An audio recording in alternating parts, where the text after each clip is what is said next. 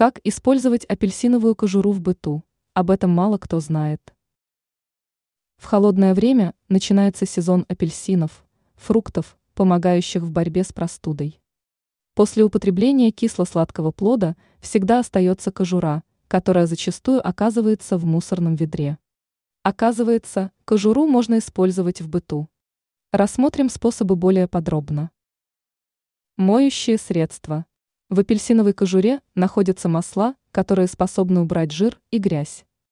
Для приготовления натурального моющего средства возьмите кожуру, положите ее в банку и залейте белым уксусом.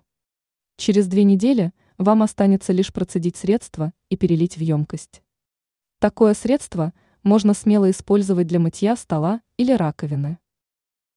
Борьба с насекомыми.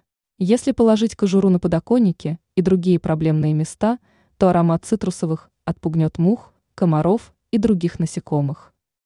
Можно натереть проблемные места кожурой, эффект будет тот же. Освежитель воздуха. Если вам нравится аромат цитрусовых, то почему бы не сделать из кожуры освежитель воздуха? В кастрюлю положите апельсиновую кожуру и палочку корицы. После этого залейте водой и дайте закипеть. Ароматы быстро наполнят квартиру и порадуют владельца.